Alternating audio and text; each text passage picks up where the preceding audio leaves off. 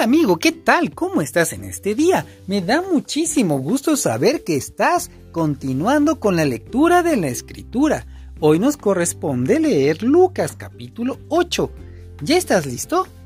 Bueno, pues entonces comencemos.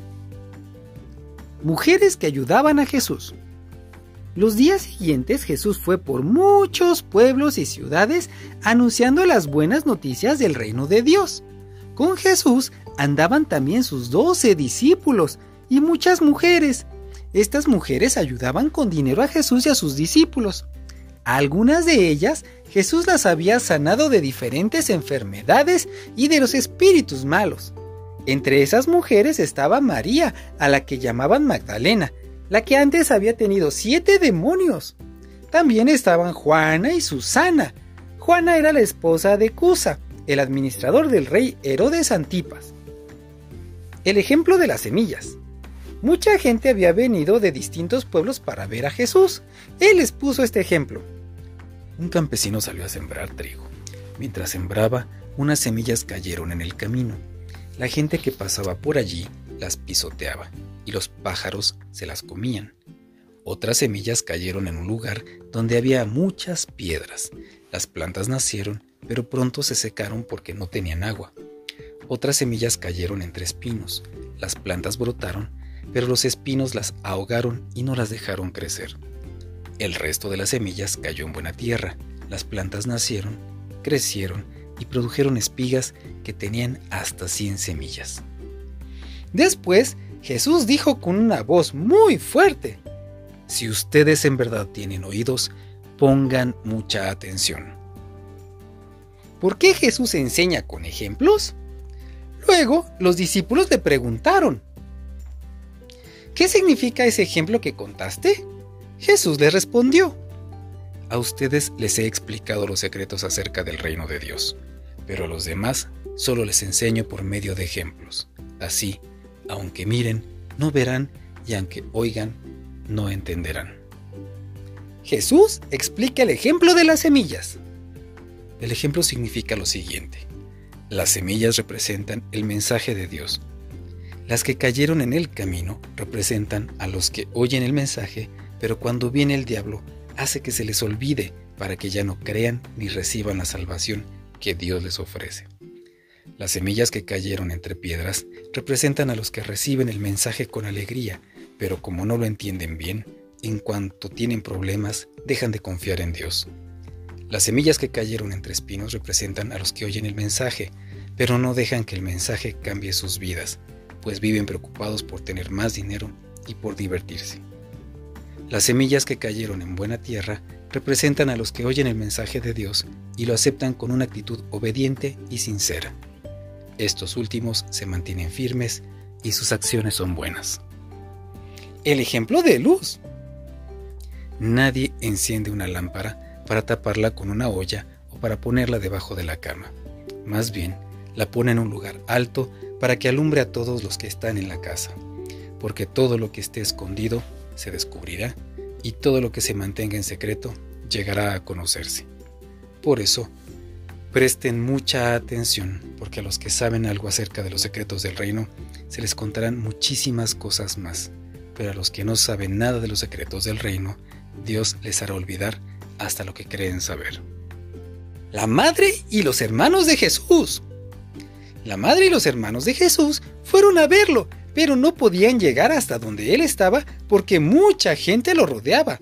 Entonces alguien le dijo a Jesús, Tu madre y tus hermanos están afuera y quieren hablar contigo. Jesús contestó, Mi madre y mis hermanos son todos aquellos que escuchan y obedecen el mensaje de Dios la gran tormenta. Un día Jesús subió a una barca con sus discípulos y les dijo, Vamos al otro lado del lago. Entonces partieron, y mientras navegaban Jesús se quedó dormido. De pronto se desató una tormenta sobre el lago y el agua empezó a meterse en la barca. Los discípulos al ver el grave peligro que corrían, a gritos despertaron a Jesús. Maestro, maestro, nos hundimos. Jesús se levantó y ordenó al viento y a las olas que se calmaran. Y así fue. Todo quedó tranquilo.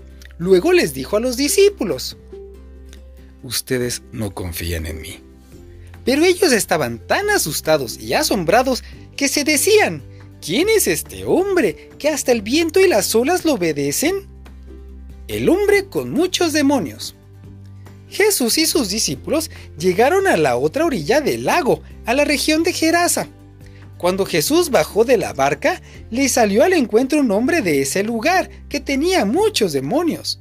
Ese hombre no vivía con una casa, sino en el cementerio, y hacía ya mucho tiempo que andaba desnudo. Como los demonios lo atacaban muchas veces, la gente le ponía cadenas en las manos y en los pies, y lo mantenían vigilado. Pero él rompía las cadenas y los demonios lo hacían huir a lugares solitarios. Cuando este hombre vio a Jesús, lanzó un grito y cayó de rodillas ante él. Entonces Jesús ordenó a los demonios que salieran del hombre, pero ellos gritaban, Jesús, Hijo del Altísimo, ¿qué vas a hacer con nosotros? Te rogamos que no nos hagas sufrir. Jesús le preguntó al hombre, ¿Cómo te llamas? Y él contestó, Me llamo ejército. Dijo eso porque eran muchos los demonios que habían entrado en él. Los demonios le rogaron a Jesús que no los mandara al abismo donde se castiga a los demonios. Cerca de allí, en un cerro, había muchos cerdos comiendo. Los demonios le suplicaron a Jesús que los dejara entrar en esos animales, y él les dio permiso. Los demonios salieron del hombre y se metieron dentro de los cerdos.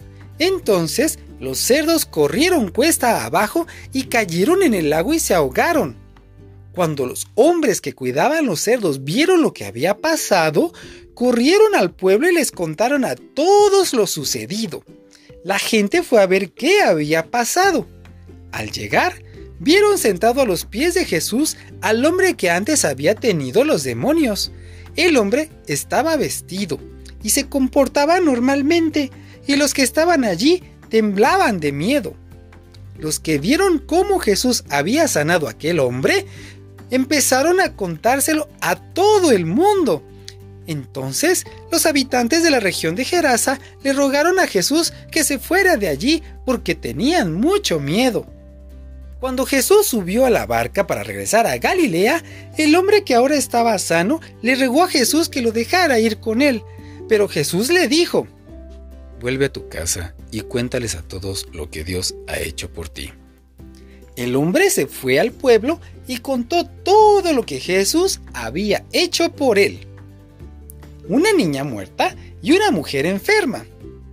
Cuando Jesús regresó a Galilea, la gente lo recibió con mucha alegría, pues lo había estado esperando.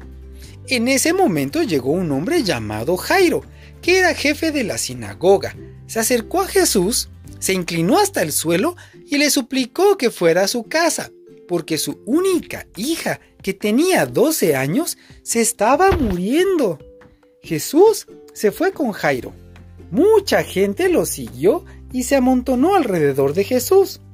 Entre esa gente estaba una mujer enferma. Desde hacía 12 años tenía una enfermedad que le hacía perder mucha sangre. Había gastado todo su dinero en médicos pero ninguno había podido sanarla. Ella se acercó a Jesús por detrás, tocó levemente su manto y enseguida quedó sana. Entonces Jesús le preguntó a la gente, ¿quién me tocó?